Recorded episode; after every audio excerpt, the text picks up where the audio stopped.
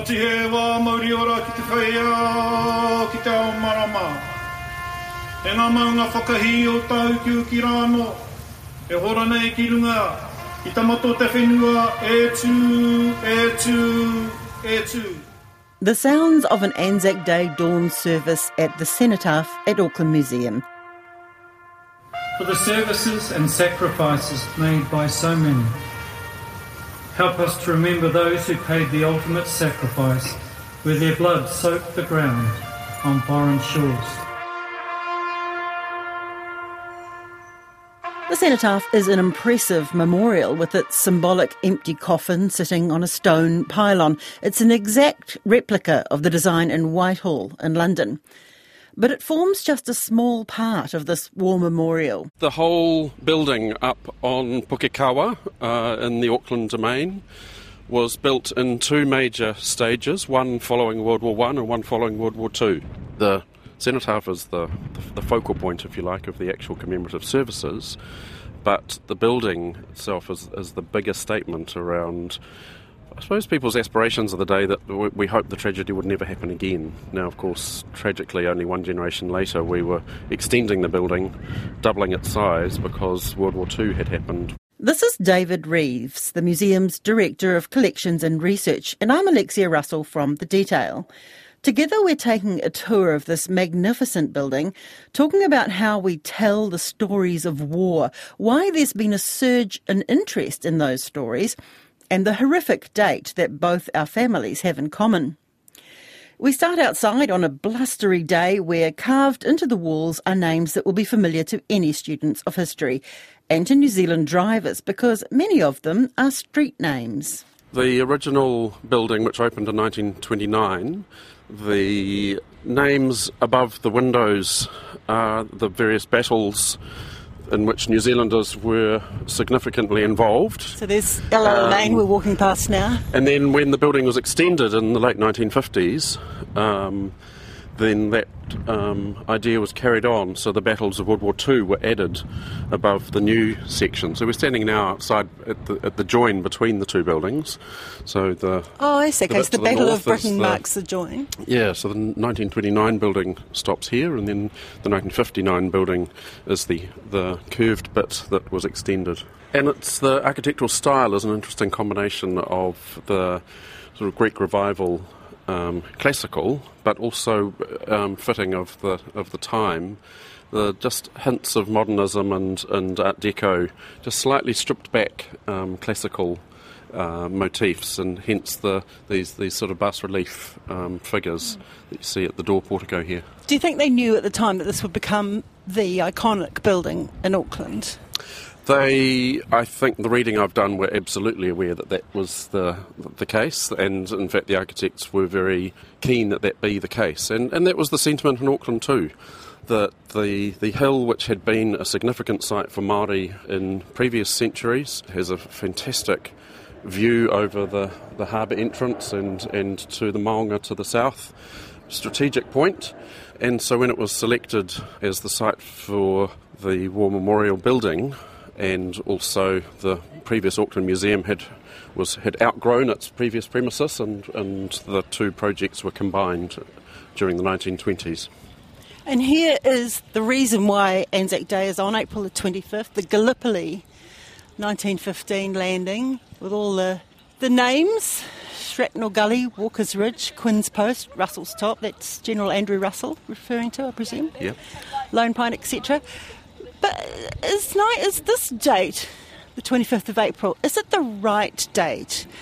It's, it's one battle, it wasn't the worst battle in World War One. No, I mean, but it has uh, become a, an incredibly symbolic date, and for Australian and New Zealand involvement in World War One, and it's been written about many, many times that it was the first time that New Zealand and Australia were- popularly were viewed as, as fighting together, and that landing day was the day chosen as a, a Memorial Day. I mean, they, they needed to choose a day, but of course there have been many, many other battles since and other parts of the war. But this one although its origin is in the Gallipoli landing, it has come to be New Zealand's Memorial Day and, and Australia's, mm. even though the rest of the world tends to focus on November the 11th as the, the armistice, as the yeah. signing of the end of the war, or, or the, you know. Because Anzac Day was originated during the war, didn't it? Before the Western Front yep, battles were fought. Right. Yeah. Yep, yep. And a lot of people, and you and I have this history in common, um, feel that Passchendaele was the by far the worst event, mm, mm. the 12th of October 1917. Well, it was certainly the single day where New Zealand lost um, over 800 lives in a, in a, single day, and is still the very worst day in New Zealand's history of, of armed conflict overseas. But there's a sense that Passchendaele was just so terrible that at the time people perhaps wanted to forget it, um, much to the, the, the, grief of the families involved, um, yours and mine included. And I think at the beginning of the war there was probably still a great sense of adventure and, the, and, and possibility and, and doing it the you know, king and country thing. But by the end of the war, people were just so worn out and so despondent and just so relieved that it was over. Um, that, that, that, perhaps, that, perhaps, Passchendaele was not viewed as, a, as such a. Some, it certainly wasn't something to celebrate. And it's um, not even written in no, stone and that's on a, this that's building. a curiosity that that the name Passchendaele and and historian Jock Phillips has written about this a bit. Um, why it is that we've got um, Versailles and Somme and other other names from World War One are named uh, street names and, and the like, but Passchendaele is not. However, the names of individual battles at Passchendaele are included. Two of the museum's architects were wounded there. And um, again, you know, this idea that maybe it was just so painful that that people wanted to forget. Or they couldn't spell it, so they said Ypres instead. yes. Now, I've talked to David at the museum for a detailed podcast before, and this is how we know that his great uncle and my great grandfather died in the same battle on the same day. My ancestor's name is not on the walls inside the World War I sanctuary because he was from an Otago regiment. These are just Auckland names. So there's over 4,000 names here, which also, if you consider that the population of New Zealand was, was only around a million at the time. So that it's a very substantial percentage. A, a, a large percentage who served, and also a terrible casualty rate also. And is this where your great uncle yes. is? Yep. So the name of Charles Roland Gumley is, is up in the top corner there. You know, I'd, I'd always known that his name was here, but it was particularly poignant when I came to work here and, you know, have the opportunity to walk past him every day. yes. So he was 22 from Hawke's Bay. He enlisted in Auckland, which is why he's in, included in the Auckland roll. The World War I sanctuary opened in 1929, and two years later the names were added. And actually, we um, have a program where, from time to time, once every three years or so, we do a bit of a catch up because we get notified of some misspellings in some cases. Um, so, even now, uh, 90 years later, there are still errors and omissions which, which come to light. We research them thoroughly and check them against the original criteria for inclusion. Um, and we, we had some extra names added last year, actually. Oh, really? Yeah, yeah, just three or four names. That had yeah. been forgotten. Yep. And I presume you don't correct misspellings, you just correct them on their online well, we, record. No, we can actually. There's, well, if the stonemasons are able to, they'll, they'll do a very careful job of, of fixing the misspelling. Yep. David says as time goes on, people are becoming more, not less, interested in their relatives who served, many of them spurred on by researching their ancestry. To help them in that, the museum is in charge of the nation's online cenotaph. And for a lovely story about that, listen till the end of the podcast. Heading anti clockwise now, we pass through the stories and artefacts of the Second War, including a Spitfire plane that was craned in after the museum roof was removed, and the 25 pounder field gun of the type my grandfather operated in the Pacific.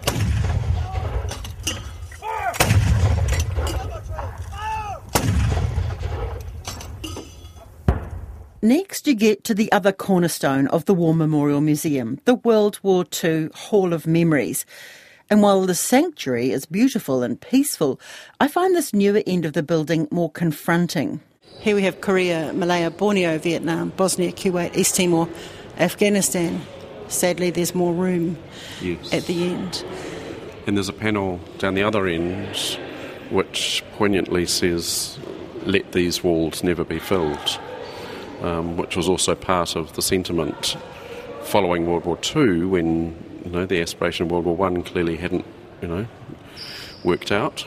Um, so that was, a, that was a very assertive statement around let's try harder to stop this happening. The slight difference here around inclusion of names um, is that these names are from the whole of New Zealand. So these don't represent just Auckland.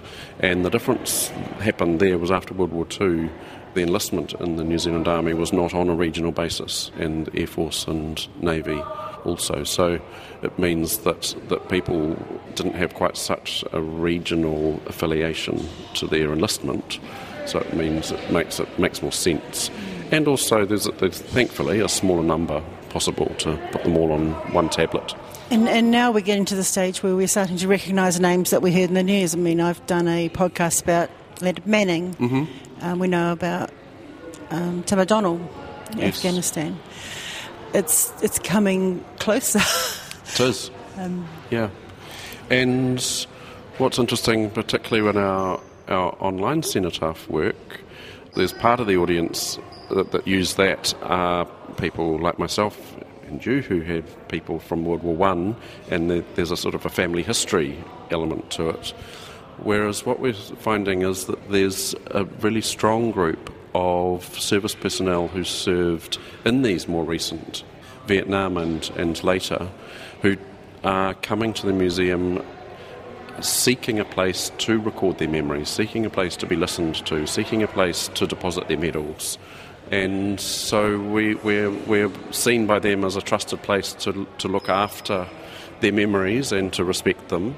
And so it's the right place. yeah, and the Auckland Museum occupies this this odd place in being overtly public, but not of the government. So it means that we, we can do things a little bit outside the rules sometimes, or or, or, make, or form the rules. Um, just You're not- slightly you're not tied by from- military protocol. That's right. Yeah. That's right, and that's not to to say anything against military protocol. It has that that absolutely has its purpose, but in a civil frame, sometimes there are other things going on. So, um, the online centre, for example, has people who fought in the Spanish Civil War. Now, New Zealand itself didn't fight in the Spanish Civil War, but um, there were New Zealanders who went and fought, and, and the, the families of, of those men want somewhere to record those memories and to make sure that, that, In that, that record isn't lost. At the end of the room, under the R's, my great uncle Jack. J.C. Russell, there he is. So he died in Italy. He was the first New Zealand soldier to die in Italy. He was a driver. He was killed by friendly fire. Um, uh, yeah, and here he is on the wall. Yes. um, I guess it makes you does make you feel there's you have a connection with someone that you never met, but your relatives talk about. him. That's right. Yeah. That's right. Yeah. Um, and taking their place on the wall amongst. And, and, and if you think that, that you have that reaction to one name, and here we have several thousand names around us, how many stories and resonances that represents. Yeah, and how many Every how many interrupted name. lives? Yep. Every single name has um, a spider's web of, of connections and um, relatives who remember them in different ways. The Scars on the Heart exhibition is about understanding what happened in World War One and before that, and what the impact of that has been. An impact that we're still working through now. That includes the New Zealand Wars, where some serious rethinking is going on. That gallery is actually just right now up for revision. Um, we've we've done a bit of thinning out of the previous display, but our curatorial team are, are working on it right now. Uh, really, completely rethinking how we might approach that, and and working with um, communities around New Zealand, around particularly northern New Zealand, um, and so what people see now will be very different from what they will see in three years' time when we've we've done a bit of work um, rethinking. W- that. Will you al- align it with the new school curriculum? Yes, yes. So that's I mean that's one of the um, things that's driving that, but not the only one. Um, and again, that's another display that's now getting on for 25 years old, and our, our thinking has, has changed. We'll do some adjustments um, in the next few months, but there's a much bigger project to completely rethink this um, and use use different objects and And when you say rethink, I mean, you know, but when the museum first looked at this, there was only one half of this story essentially told. Yeah, although um, we've got the two halves on the two sides of the room here, but even then, the Māori story is told by Pākehā, so it's Yeah. not, you know, we're, sort of went part way there, but, but actually we need a much greater range of voices. And I think we'll also expand this into not just uh, what happened when and who was involved, but there's a much, much bigger story to, to understand about the consequences. You know, A, what was the conflict all about, and sovereignty and land and dishonouring treaty obligations and so forth. And how does that persist today? What, what are the things today that, that have an origin right back in the 1860s, for example? And here we are at the, the one I kind of like the most. Here's your favourite Uh, bit. The, the trenches, because I loved when this first was built. I thought, wow, what, that's amazing. You can actually walk through the trenches here, sandbags on the side, and, and a wooden floorboard, And and, the texture of and the- the rock. Yeah. And it's got, you know, fabulous displays within it, so you sort of get the idea And the dimmed of what it lighting the and the be like. soundtrack. Yeah. But then you would have done this too after going to Zonnebeke and into the actual trenches Mm. that they dug up. The the dampness, the constant, the mud, the very very dim lighting, the um, the feeling that a rat was going to run over your feet Yes. any minute. Um, I just wonder, can any museum accurately portray how awful that was? I think we can use various physical devices and, and emotive um, methods to evoke that, but, but we can never completely recreate that. Um, it's something that. Um, this is a suggestion of what it was like, Yeah. and, it, and it helps give people a sense, but the true depravity of, of having the, the, the no light and the smell and the, the, that, that, the mud underfoot and and also World War One in particular, months and months and months and months like that. I mean, the, just the, the constant rain and, and, and, and the constant threat of not knowing what was happening tomorrow. And the other thing about that is that it, it's actually in or, or very near the actual place that it happened. So this one is sort of diametrically on the opposite side of the of, of the earth, Yeah. and and people know that. Um, so so there's a, a bit of a suspension of disbelief that happens to. to We've got- know, we've got the clean imagine. war. Yeah, and so we, we, we know we're not in Belgium when you're walking through here. Um, but the visitor feedback that we get around these displays is still very, very positive, and so you know it's not, not a priority for us to rip them out and do it No, again. No, not something that needs to be fixed. And while the trenches and maybe the Spitfire are my favourite parts of the War Memorial Museum, David Reeves says some of the people who come in with a quest are what moves him the most. And I'm thinking, for example, of, of a really moving story of a Japanese woman who came in um, a couple of years ago now, armed with a photograph of two children who were her half siblings. So her father was a New Zealander as part of the J Force following World War II. She never met him. He came. He came home. Um, her mother raised her, um, and but all she, all her mother left for her was this photograph, which had been sent by the New Zealand soldier to her after the war, with his two subsequent children in the photograph.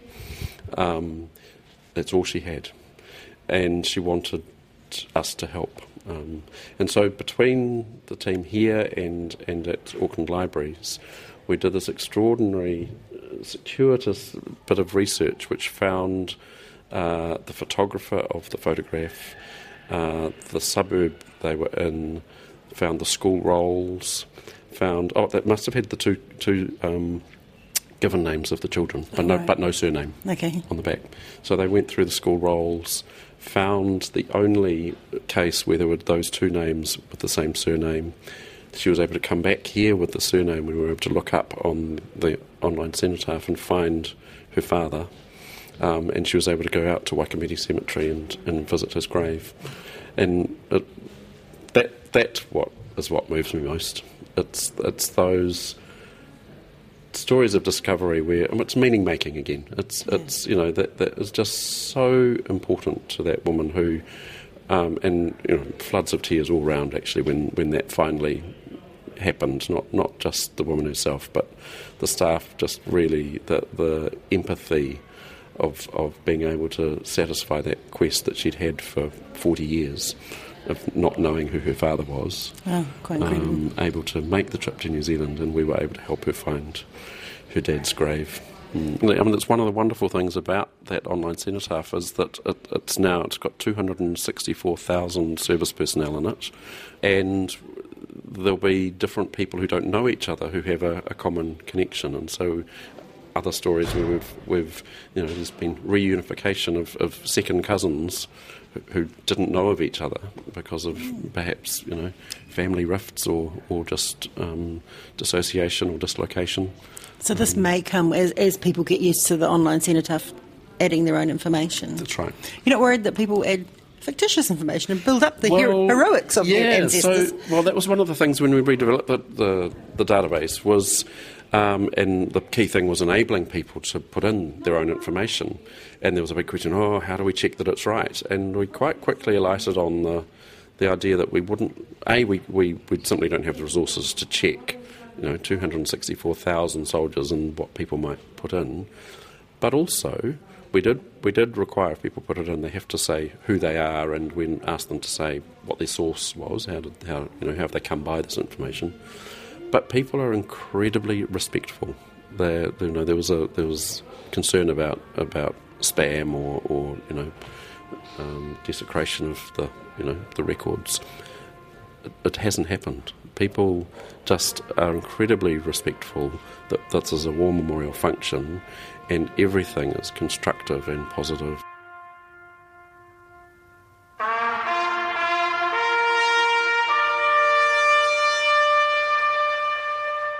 That's it for today. I'm Alexia Russell. The detail is supported by the Public Interest Journalism Fund. This episode was engineered by William Saunders and produced by Sarah Robson. Thanks to David Reeves. Ka.